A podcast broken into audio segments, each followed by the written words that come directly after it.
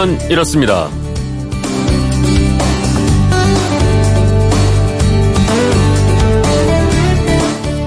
안녕하십니까 전종원입니다. 오늘부터 여론조사 블랙아웃이 시작됐습니다. 우리나라에서는 선거일 6일 전부터 여론조사 공표가 금지되거든요. 오늘부터 여론조사 결과를 공표한다거나 인용해서 보도를 하면 안 되는데요. 자, 이렇게 선거일 6일 전에 여론조사 공표를 금지하는 이유 어디에 있을까요?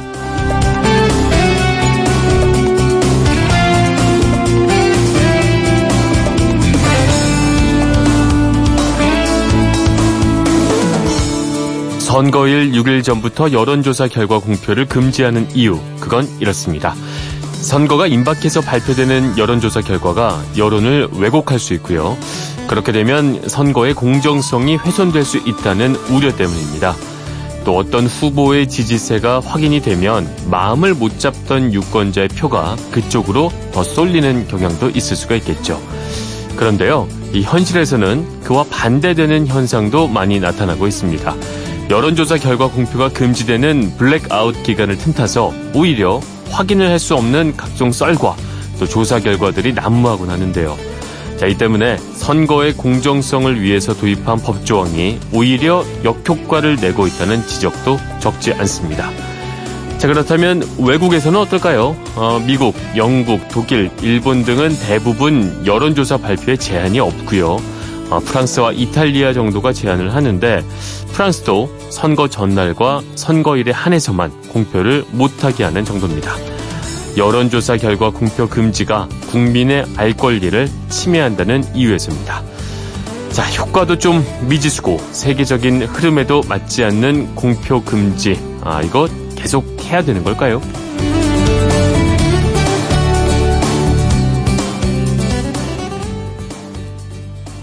6월 7일 목요일 그건 이렇습니다. 전종환입니다. 밤새 나라 안팎에서 나온 소식들 먼저 좀 살펴보겠습니다.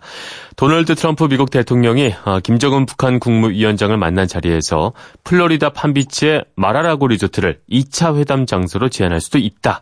어, 미국 블룸버그 통신이 이렇게 보도를 했습니다. 뭐 아시다시피 마라라고 리조트는 트럼프 대통령의 개인 별장이죠. 아, 미국이 촉발한 각국의 관세 인상이 세계 무역 흐름의 9% 감소를 초래를 해서 지난 2008년 세계 금융 위기 당시 수준의 무역 감소로 이어질 수 있다고 세계은행이 경고를 했습니다.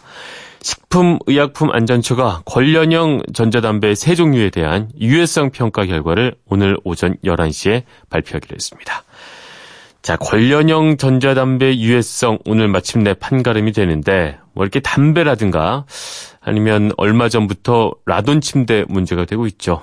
자, 이렇게 우리 주변에 있는 어, 우리가 사용하고 있는 제품이나 시행 중인 제도 중에서 정부가 조금 더 조사를 해서 밝혀줬으면 하는 것 하나쯤 있을 것도 같습니다.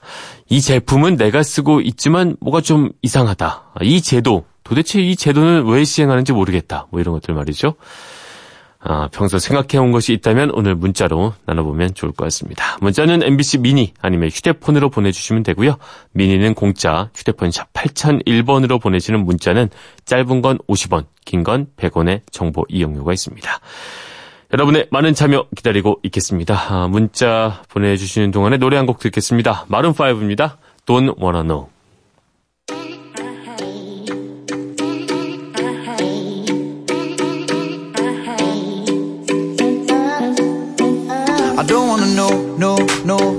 Who's taking you home, home, home, home? I'm loving you so, so, so, so. The way I used to love you, no, I don't wanna know, no, no, no. Who's taking you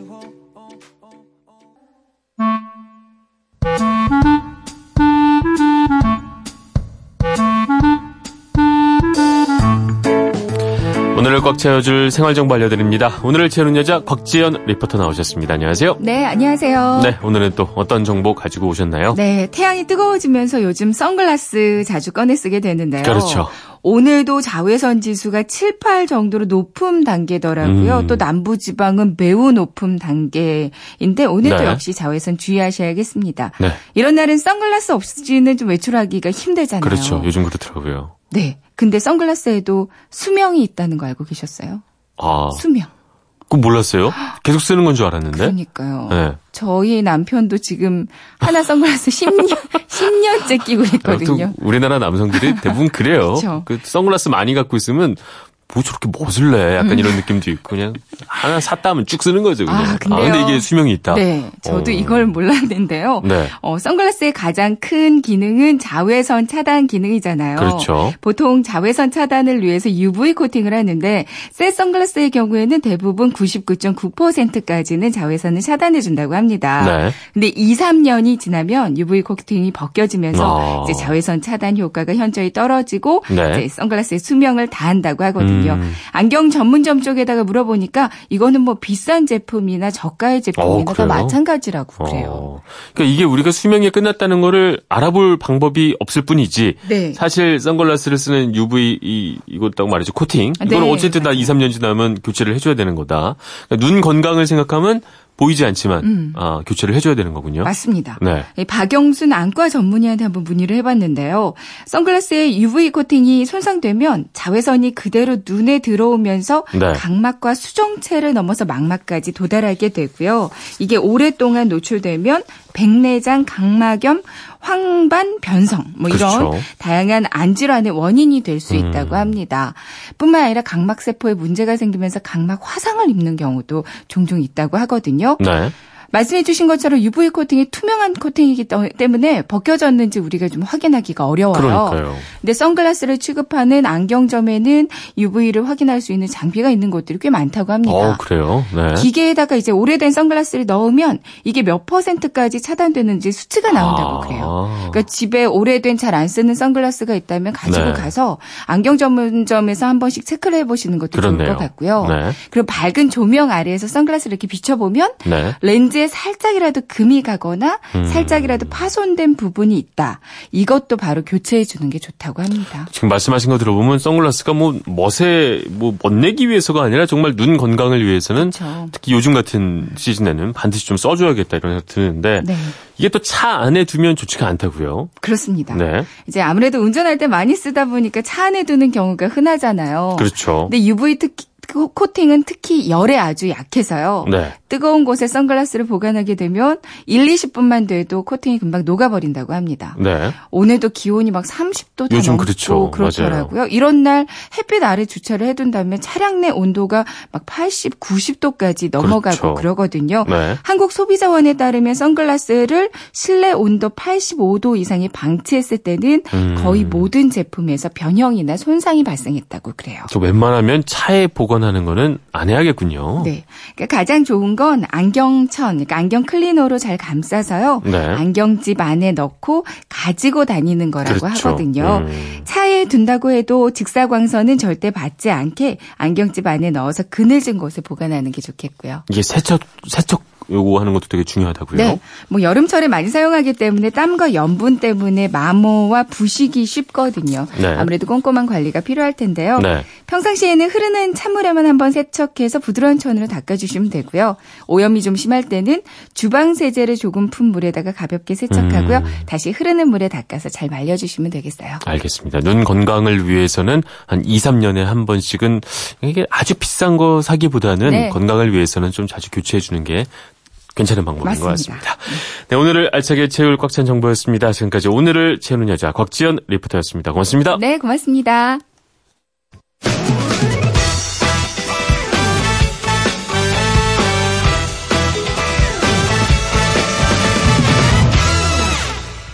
네.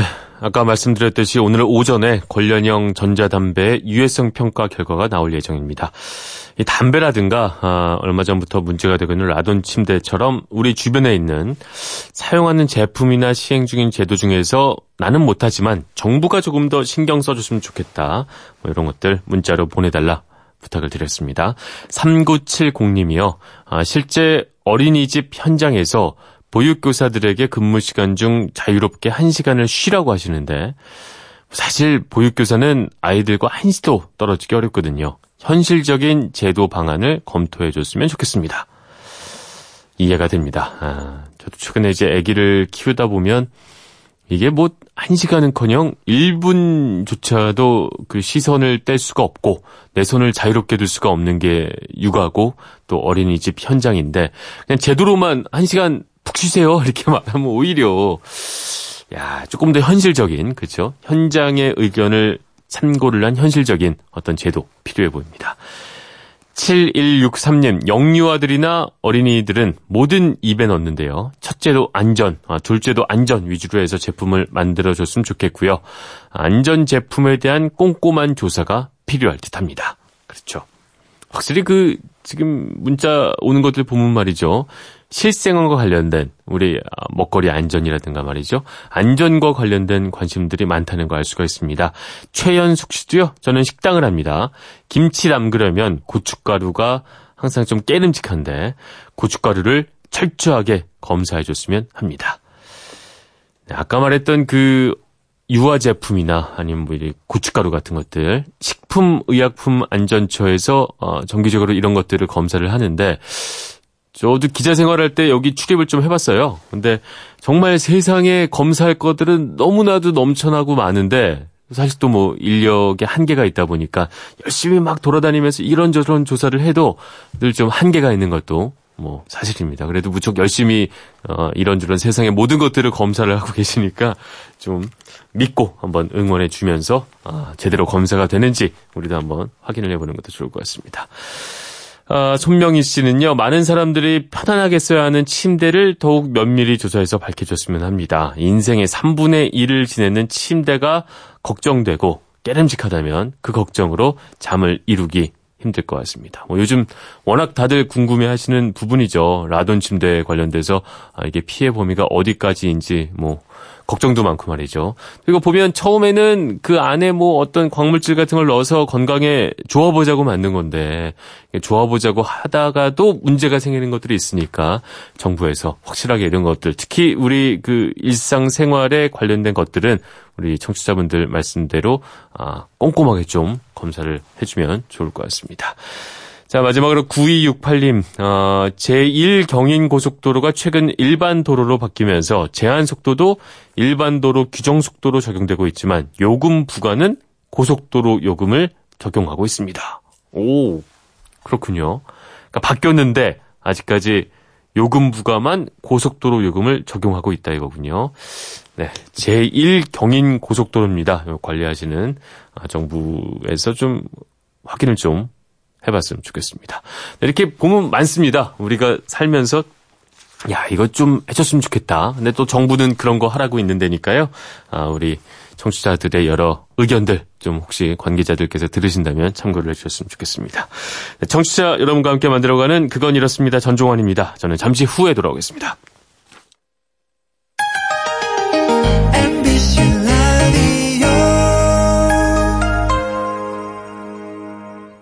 왜라는 말을 다른 나라 사람들은 어떻게 소리낼까요? Why? 세상의 모든 왜라는 궁금증에 대한 대답을 들려드립니다. 궁금증에 대한 가장 친절한 설명서. 그건 이렇습니다.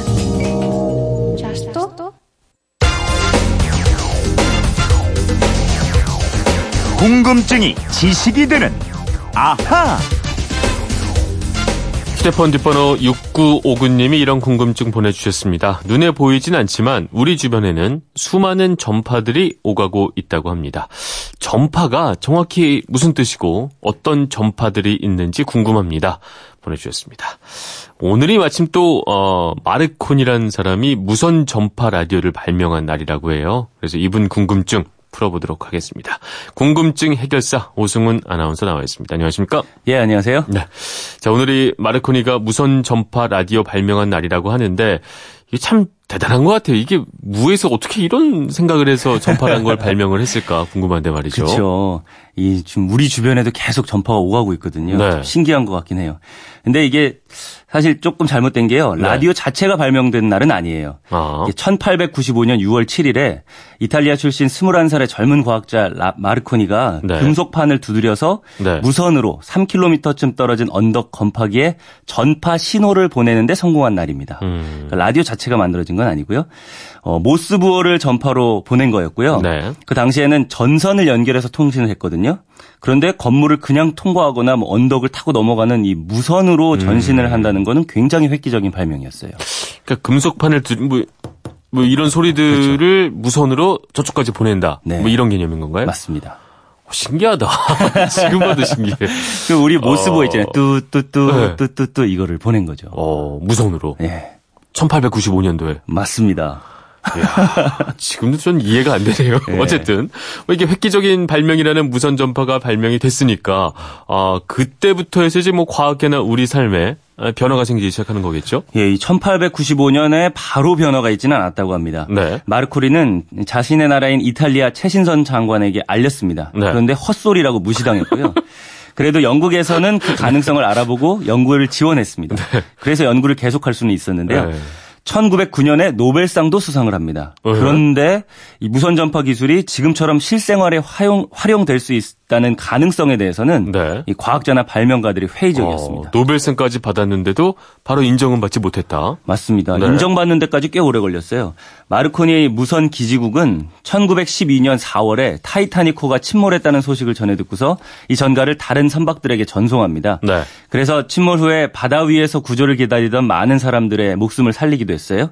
이 이후로 주목을 또 받았습니다. 그런데 아직도 이 획기적인 기술로 인정받지는 음. 못했어요. 그러다가 또 마르코니 송신소에서 일하던 그 데이비드 사노프라는 사람이 네. 축음기에서 나오는 음악을 방송해보자라는 생각을 아. 하게 돼요. 요게 어, 바로 라디오 기술의 초기 형태가 되는 거죠. 그러니까 음악을 한번 틀어주면 사람들이 좋아하지 않을까. 네. 그때부터 이게 어떤 정말 경쟁력 있는 기술이 되지 않을까 이렇게 보기 시작한 거군요. 그렇습니다. 그런데 음. 이것도 대중들의 외면을 받습니다. 왜냐하면 그래요? 뭐 이걸 음. 누가 들어 이렇게 아, 생각을 아, 한 거죠. 네. 그런데 1921년에 전설적인 권투 선수 잭 댐프시와 네. 프랑스 전쟁 영웅 조르드 카펜티의 이 헤비급 권투 경기를 전파로 아. 중계하기 시작했습니다. 스포츠였구나. 네. 그러면서 선풍적인 인기를 끌었어요. 이때 네. 중요한 게 이제 개인이 제작한 수신기로 30만 명이나 되는 사람들이 사노프의 중계 방송을 청취했다고 해요. 네. 이런 유행에 힘입어서 1921년 말에 드디어 미국의 모든 주에 송신소가 생겨나기 시작했습니다. 아. 라디오 산업이 이때 탄생을 한 거죠. 재밌는 얘기네요. 그러니까 지금 저희가 하는 라디오 방송도 그때 그 기술 때문에 지금 이렇게 하고 있는 거 아니에요? 그렇죠. 아, 고마운 분이네.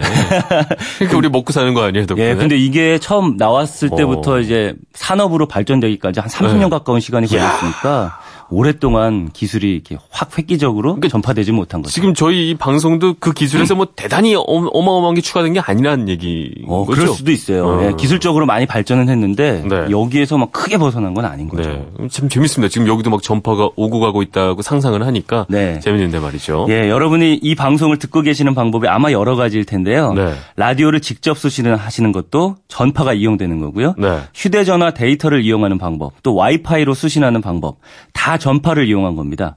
말씀하신 대로 지금 저희가 있는 스튜디오 안에도 라디오 전파 비롯해서 그렇죠. 휴대전화 전파, 와이파이 전파, 어. 또 TV 전파 이런 네. 전파들이 우리 주변에 끊임없이 계속해서 어. 오가고 있습니다. 근데 전파의 종류는 조금 전에 말씀하신 몇 가지가 있었지만 이거 말고도 굉장히 많을 것 같아요. 굉장히 많습니다. 네. 전파는 주로 통신에 쓰이는 전자기파를 의미하는데요. 네. 전자기파는 또 빛이라고 생각하시면 되고요.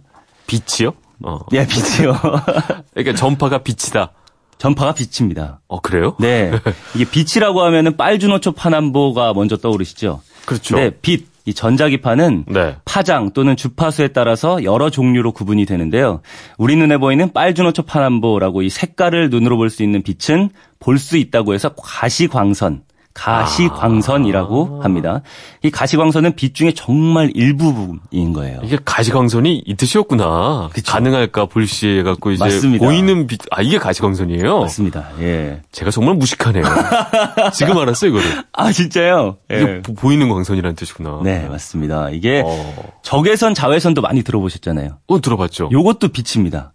그러니까 우리 눈에 보이는 가시광선 외에 눈에 보이지는 않지만 네. 보라색보다 파장이 짧고 주파수가 커서 에너지가 큰 자외선, X선, 감마선 네. 이런 것들 다 비치고요. 음. 에너지가 커서 자외선은 피부를 태우기도 하잖아요. 그렇죠. 그리고 X선은 피부 속으로 뚫고 들어가서 엑스레이 촬영을 할 수 있기도 하고요. 네. 이게 다 빛, 전자기파의 일종입니다. 네. 또 빨간색보다 파장이 길고 주파수가 작은 적외선이 있고요. 적외선은 또 에너지는 작아요. 네. 집에서 집에서 쓰는 우리 리모컨 있죠. 그렇죠. 요게 적외선을 이용한 겁니다. 아 리모컨도 전파로 하는 거예요? 그렇죠. 이게 아. 이거는 전파는 아니고요. 그러니까 전자기파를 네. 전파라고 부른다면 전파인데 네. 어쨌든 네. 빛을 이용한 거죠. 네. 적외선. 그뭐 엑선, 감마선 뭐 잘 모르겠지만 어쨌든 그런 것들과 네. 지금 방송 전파 이런 것 결국엔 다 친척이란 얘기네. 맞습니다. 그쵸? 다 그냥 한 어. 하나의 전자기파 중에 일종인 일종이다. 거예요. 어, 적외선보다 파장이 길어서 장애물을 잘 통과하는 전자기파. 요게 바로 전파입니다. 네. 어, 이 장애물을 잘 통과하는 성질 때문에 통신용으로 쓰이는 거고요. 영어로 하면 라디오 웨이브인데 네. 통신에 쓰이는 전파는 주파수가 약 3kHz부터 3000GHz 정도인 전자기파입니다. TV, 라디오, 3G, 뭐 LTE 등의 휴대전화 통신 그리고 와이파이 등에 쓰이고 있고요. 네. 어, 여러분이 많이 쓰시는 전자레인지 이 전자레인지에도 전자기파가 쓰이거든요. 이건 음. 극초단파라고 불리는데 이것도 크게 보면 전파의 일종이고요. 네. 저도 드디어 이제 전파가 어떤 건지 대강 감이 잡히는데 음. 뭐 청취자분도 어느 정도 이제 이해가 될 것 같습니다. 근데 또 하나 궁금한 게 네. 전파는 알겠는데 우리가 왜 전자파란 얘기 많이 하잖아요. 그렇죠. 근데 전파하면 좀 긍정적인 이미지가 나오는데 음. 전자파하면 왠지 몸에 안 좋을 것 같고 이게 어떻게 좀 다른 건지요? 어떤 음. 건가요? 이거는 그 말씀하신 대로 전자파라고 하면 부정적인 의미로 좀 많이 쓰이는 것 같아요. 네. 그러니까 전자기파는 주로 학술적 중립적인 의미로 많이 쓰인 것 같고 전파는 통신에 이용할 수 있다는 의미로 쓰이는 경우가 많더라고요. 네. 근데 재밌는 사실이 있어요. 전자파는요, 전기와 자기의 진동에 따라 전파되는 파동을 의미하는데 네. 이건 전자기파의 약자입니다. 전자기파에서 기자만 뺀 거예요. 전자파. 네. 또 전파도 아까 말씀하신 전파도요. 음. 전자기파 중에서 한 부분을 의미하기도 하지만 전자기파의 약자로 쓰일 때도 있습니다. 그러면 전파나 전자파나 같은 비슷한 거예요? 맞습니다. 같은 거예요. 같은 거예요? 서로 다른 어. 걸 의미하는 게 아니라는 거죠. 근데 왜 우리는 그렇게 전자파는 나쁜 걸로 알고 있지? 그러니까 부정적인 의미로 자꾸 쓸 때는 전자파라고만 쓰니까 네. 예, 언론 등에서 어. 이렇게 얘기를 하니까 전자파는 나쁜 거고 네. 전자기파는 괜찮은 거고 이렇게 생각하시는 어. 경우가 있는 것 같아요. 그러면 우리 주변에 있는 그 전파 같은 경우에도 그게 뭐 비슷한 거라면 음. 좀 몸에 해로울 가능성도 있는 거 아닌가요? 해로울 수는 있습니다. 네. 그래서 WHO나 뭐 미 FDA 등에서 전파가 우리 몸에 미치는 영향, 요걸 지속적으로 연구 중이기도 하고요. 네. 우리나라에서도 휴대전화, 와이파이 공유기 같은 이 통신기기는 네. 전자파 흡수율을 측정한 후에 국립전파연구원이 고시한 일정 기준을 통과해서 안전하다고 판정돼야만 정상 판매가 가능합니다. 어. 또한 우리 주변을 오가는 전파는 크게 유해한 수준이 아니니까 걱정하지는 않으셔도 돼요. 네. 어, 안테나가 뭐 송신하거나 수신할 때처럼 전파의 밀도가 크거나 노출 시간이 길면 전자파 흡수율이 높아지거든요. 네. 어, 요거는 그러니까 조금 문제가 될 수 있는 거죠. 그러니까 그렇죠. 전화를 걸거나 받을 때, 즉 통화가 연결되기 전까지는 안테나가 신호를 찾느라고 밀도가 조금 높아지거든요. 네. 어, 그러니까 귀에서 좀 뗐다가 연결된 후에 귀에 대고 통화하는 게 조금 음. 마음 편히 사용할 수 있는 방법이라는 팁도 드릴 수 있겠습니다. 그러니까 뭐 크게 걱정할 필요는 없는 거죠. 걱정할 필요는 그쵸? 없습니다. 우리 네. 전파가 막 여기 막 돌아다닌다고 해서 네. 내 건강이 뭐 위협된다거나 이런 건 아니고. 네. 근데 그쵸? 뭐 이게 고압 송전선 밑에는 좀 전자기파가 집중될 수가 있거든요. 네. 그러니까 밀도가 높은데 그런 네. 집중된 데는 가까이 너무 가까이 가는 건좀 아, 건강에 해로울 알겠습니다. 수도 있습니다. 마지막으로 정리를 해보자면 결국 전파는 이제 이런 어떤 뭐 고체나 물체 이런 것들을 다 통해서 어디든지 무선으로 갈 수 있는 빛 이게 음. 결국 전파였던 거고 말이죠. 어, 디든 갈 수 있는 건 아닌데요. 네, 주로 이제 장애물을 잘 네, 통과하는 잘 성질이 있기 때문에 아, 우리가 통신으로 아, 쓰는 거죠. 쓰는 거다. 네. 알겠습니다. 하루하루 저의 무식함을 깨달으면서 아, 무슨 말씀이세요? 잘 배워가고 있습니다. 네. 저도 고맙습니다. 즐겁습니다. 네. 궁금증이 지식이 되는 아하 오승훈 아나운서였습니다. 고맙습니다. 감사합니다.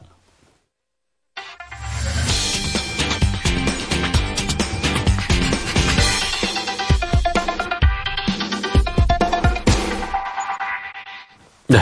인생은 선택의 연속이라고 하죠. 이제 곧 중요한 선택을 해야 할 6.13 지방선거도 이제 일주일이 채 남지 않았습니다. 궁금한 키워드를 알아보는 키워드 인터뷰 코너. 오늘은 선택에 대해서 뇌과학적으로 이야기를 해보겠습니다. 우리의 선택은 언제나 과연 합리적인 걸까? 오늘의 키워드 선택과 뇌에 대해서 장동선 박사와 이야기 나눠보겠습니다. 안녕하세요. 네, 안녕하세요. 좋은 아침입니다. 아, 목소리가 아주 좋으십니다. 반갑습니다. 감사합니다. 네. 예. 근데 이제 선택과 네, 이제 저희가 선거도 얼마 남지 않았고 말이죠. 근데 저희가 이제 어떤 판단을 할 때, 아, 그래도 뇌가 최선의 선택을 할 것이라고 생각을 하는데, 아, 꼭 그런 것만은 아닌 것도 같아요. 저희가 뭐, 가장 이게 좋아 보여서 샀는데, 또 뒤돌아서고 나면, 아, 저게 더 좋아 보이기도 하고. 그래서 이 뇌에서 과연 선택은 어떻게 이루어지는 건가 궁금한데 말이죠. 예, 어, 이 분야에 대한 연구를 하고 있는 게 요즘 네. 이제 그 뇌와 경제학을 같이 연관지어서 연구하는 분야가 한 10년, 15년 전부터 어, 굉장히 각광을 받고 있어요. 네. 근데 이제 그 분야에서 나온 이론들 중에 하나가 보통 우리 뇌가 사실 온몸에서 보면 그, 뭐, 그, 전체적인 뭐 부피나 이렇게 보면 심장도 있고 수많은 기관들이 존재하잖아요. 네. 근데 뇌가 압도적으로 에너지 소모를 많이 합니다. 그러니까 어. 온몸의 거의 뭐 20% 5분의 1 이상의 에너지를 소모하고 있어요. 네. 그래서 나온 가설이 만약에 이렇게 에너지를 소모 많이 하는 뇌가 네. 선택을 하기 위해서 정말 모든 것들을 하나하나 꼼꼼히 우리가 비교하고 분석하고 하게 선택이 오래 걸리게 되면 네. 아무래도 에너지 소모가 굉장히 더 많아지는 거잖아요. 네. 그러다 보니까 뇌는 선택을 효율적으로 하기 위해서 네. 어 이렇게 모든 옵션을 다 고려해서 정말 꼼꼼히 무슨 컴퓨터를 돌리듯이 선택을 하는 것이 아니라 네. 몇 가지만을 고려한 상태에서 음. 빠른 선택을 하도록 진화했다라고 아. 말을 합니다. 정확한 것보다는 빠른 게 우선이다. 그죠? 그렇죠. 음. 근데 이 부분에 있어서 두 가지가 중요한데요. 네. 하나는 당장 주어진 선택의 초이스들이 무엇이냐에 따라서 상대 평가를 하고요. 네. 그리고 또 내가 바로 전에 봤던 정보에 기반해서 네. 내가 지금 본 선택이 좋은 선택인지 나쁜 선택인지를 이렇게 그 선택 그 생각해 보게 되는 거죠. 네. 뭐 구체적인 예를 들자면 이런 거예요. 그러니까 뇌의 입장에서 어 내가 당장 데이트를 하고 뭐 결혼할 상대를 물색을 해본다. 네. 근데 세상의 모든 남자를 만나볼 수는 없잖아요. 그렇죠. 네. 그렇죠? 네. 주변에서 내가, 하겠죠. 예. 예, 그렇죠. 근데 내가 이제 바로 전에 네. 사진을 보거나 아. 우연히 바, 보게 됐던 남자 1위 공유, 두 번째가 장동건. 그리고 나서 갑자기 장동선을 만났다. 이러면 제 가치가 확 떨어지거든요. 그렇죠. 그렇죠. 그, 근데 이제 뭐 바로 전에, 죄송합니다. 장동민 씨를 봤어요. 근데 또 장동선을 봤다. 그러면 또 장동 건 씨에 비해서는 상대적으로 뇌가 어 장동선도 뭐 그렇게 못생기진 않았다 이렇게 생각할 수가 있는 아, 거겠죠. 너무 경박스럽게 웃어 죄송합니다 제가 네, 제가 아선님의 그 비위에 너무 웃겨갖고 잘생기셨잖아요 다 알고 있습니다 잠시 아, 아닙니다. 네. 네. 그 저는 이제 TV보다는 라디오형이라고 저는 스스로를 생각하는데요. 아, 어쨌든 네. 다시 돌아가서 그, 어쨌든 네. 어쨌든 다시 네. 돌아가서 네. 바로 전에 어떠한 선택의 옵션 또는 내가 비교할 수 있는 대상을 받느냐에 따라서 내가 평 평가하는 가치가 굉장히 달라지고요. 그렇죠. 그 다음에 두 번째는 이게 이제 재밌는 건데 디코이 효과라는 게 있습니다. 네. 디코이 효과는 뭐냐면 내가 그냥 두 선택 안에서만 선택을 해야 한다면 네. 어, 예를 들어서 오토바이를 살 것이냐, 자동차를 살 것이냐, 이런 선택이 있다고 한다면, 네. 음, 뭐, 내가 가지고 있는 돈에 따라 선택이 될 수도 있는 것이고, 뭐, 다른 조건이 있겠지만, 어쨌든 두 가지 선택 중에 이제 하나를 하게 되잖아요. 근데 네. 이제 세 번째 선택이 사람들이 많이 선택하지 않더라도 네. 갑자기 세 번째 선택이 이제 추가가 되게 되면 첫 선택에 있어서의 변화가 생긴다는 거예요. 아, 오토바이 자동차보다는 뭐 이렇게 얘기할까요? 팝콘인데 뭐 작은 팝콘이 3천 원짜리가 있고 네. 그 다음에 뭐 큰 팝콘이 6천 원짜리가 있어요. 그럼 이제 사람들의 경우 아니 뭐 큰 팝콘을 아예 그냥 8,000원이라고 할까요? 네. 차이가 많이 나게. 음. 3,000원, 8,000원. 그럼 사람들의 경우는 어, 8,000원 좀 비싼 것 같아. 그러니까 그냥 3,000원짜리를 뭐 사야지. 이렇게 그렇죠. 생각을 하는데 거기에 이제 세 번째 사람들이 아예 선택하지 않은 옵션이 예를 들어서 뭐 12,000원짜리가 갑자기 세 번째 초이스로 생기는 거예요. 네. 그러면 사람들은 어 12,000원 너무 비싸고 그 3천 원은 뭔가 어 제일 조금일 것 같고 그럼 그렇죠. 중간 거로 선택하는 경향이 갑자기 생기니까 네. 두 가지 선택만을 놓고 보면은 어차피 사람들이 한 가지를 선택하도록 되어 있는데 갑자기 세 가지 선택을 놓는데 그 중에 세 번째 선택은 아무도 하지 않는 선택을 놓더라도 네. 사람들의 선택이 갑자기 달라지는 거죠. 음. 그래서 이러한 것들을 그그 음. 그 이러한 차이가 생기는 이유는 네.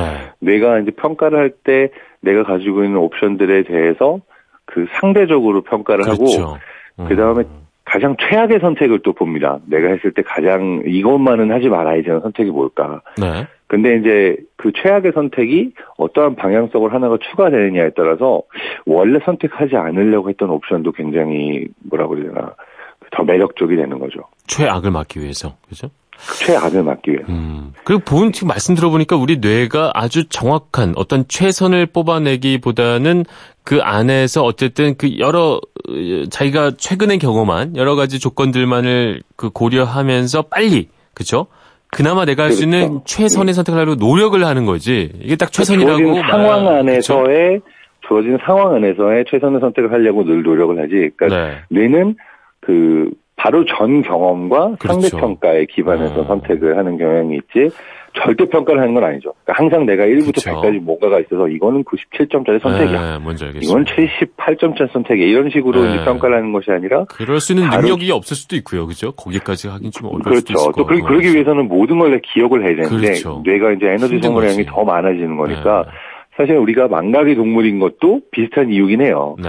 그러니까 선, 그 내가 중요한 것은 모든 선택의 옵션이 뭐였는지 기억하는 것보다는 내가 선, 바로 전에 선택했었던 게 뭐고 그게 좋아하는지 싫은지만 그렇죠. 기억하면 네, 되는 거고 알겠습니다. 좋았으면 또 네. 선택하는 거. 뭐 이런 식으로 결국에 이런 뇌의 우리의 특성을 아까 연구를 많이 하신다고 말씀을 하셨는데 이제 예. 를 들어서 이런 거를 활용해 보고 싶은 분야라고 한다면 어떤 경제적인 분야 내가 뭘 팔고 싶다. 근데 사람들의 생각의 구조를 알아야 될 것이고 선거 예. 역시 마찬가지일 것 같고요. 이런 거에서 우리가 그나마 그래도 최선의 선택을 생각을 해나갈 수 있는 좀 우리의 어떤 방법이랄까 우리가 할 수 있는 것들은 어떤 게 있을지 궁금한데 말이죠. 어, 그러니까 보통 뭐 이전 소크라테스도 자신을 아는 것이 가장 중요하다고 얘기했잖아요. 네. 그 이러한 그 유명한 철학자의 말씀이 네. 어, 좀 지금도 기억해둬야 되는 부분 중에 하나가 진리죠, 진리. 네, 그러니까 우리가 완벽한 선택을 하는 것이 아니고 네. 때로는 어 어떠한 그 선택의 옵션이 존재에 따라서 비합리적인 선택을 하기도 한다라는 네. 것을 인지하고 있으면 네. 어 그냥 절대적으로 이게 좋다 저게 나쁘다라고 아. 이제 내가 마음이 그냥 가는 대로 한 선택을 네. 우리가 정당화하는 일이 좀 적을 수가 있겠죠. 네. 그래서 중요한 것은 내게 보이는 옵션 외에 다른 옵션도 있다는 것, 그리고 그렇죠. 내가 그 다른 옵션까지 보게 되면 다른 선택을 할 수 있다는 것을 인지하는 거고. 네. 그래서 어 그렇죠.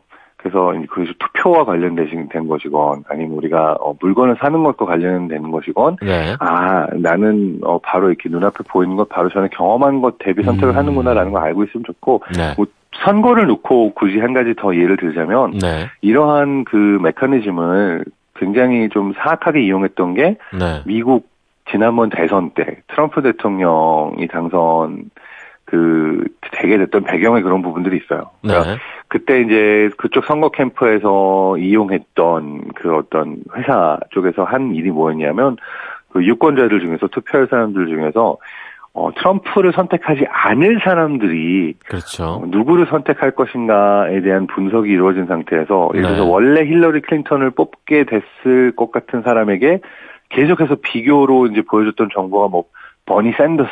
네. 그러니까 말하자면은 더 진보적인 그렇죠. 그 네. 후보에 대한 힐러리 클린턴의 공격 막 이런 걸 보여주면서 아 결국은 클린턴이나 트럼프나 둘 다 뭐 둘 다 이 샌더스에 비하면 내가 원하는 후보가 아니야 이래서 투표를 그렇죠. 안 하게 만든다든지 음. 아니면 예전에 모니카 르윈스키와 클린턴 전 대통령의 어떠한 이런 추문 이걸 다시 불러일으키면서 아 힐러리 클린턴이 어, 여성 후보긴 하지만 그렇다고 정말 어떤 그런 페미니스트적인 quality나 아니면 정말 여성들의 그 호감을 받을 수 있는 그러한 어, 어떤 그, 그, 그런 사람은 아니다라는 부분을 좀 어필을 하면서 그쵸. 또 네. 다른 어떤 비교의 대상이나 과거의 경험을 부각시키면서 네네. 네. 클린턴, 힐러리 클린턴을 그 선택하지 않도록 그렇죠. 만들었었거든요. 음. 그러니까 이제 어떠한 정보를 우리가 접하느냐에 따라서 또 쉽게 현혹되는 게 인간의 그렇죠. 마음, 인간의 뇌라고 할수 있기 때문에 그러니까 하신 말씀을 이제 마지막으로 정리를 예. 해보자면 그냥 내가 뇌에서 어떤 판단을 해도 너무 그거를 예. 100% 신뢰하기보다는 스스로를 한번 좀 비판적으로 점검을 해보고 이렇게 되면 어, 이거 그게 하나고요. 더, 더 네. 중요한 건 이렇게 볼 수 있겠죠. 그러니까 우리가 접하는 정보가 어, 한계가 있고, 그러니까 네. 정보의 양이나 정보의 종류가. 그러니까 우리가 어떤 의미에 있어서는 보이지 않는 정보를 찾아서 한번 검색을 해보고 사실인지 아닌지 확인을 시간이. 지금 얼마 안 남아서 오늘 말씀을 네. 예, 다음에 알겠습니다. 또 연결해서 하도록 알겠습니다. 하겠습니다. 장동선 박사님이었습니다. 네, 고맙습니다. 감사합니다. 네. 예. 네, 날씨 알아보겠습니다. 이온 리포터 전해주시죠. 네, 저는 내일 다시 찾아오도록 하겠습니다. 지금까지 아나운서 전종환이었습니다. 목요일 아침이죠? 모두 힘내십시오.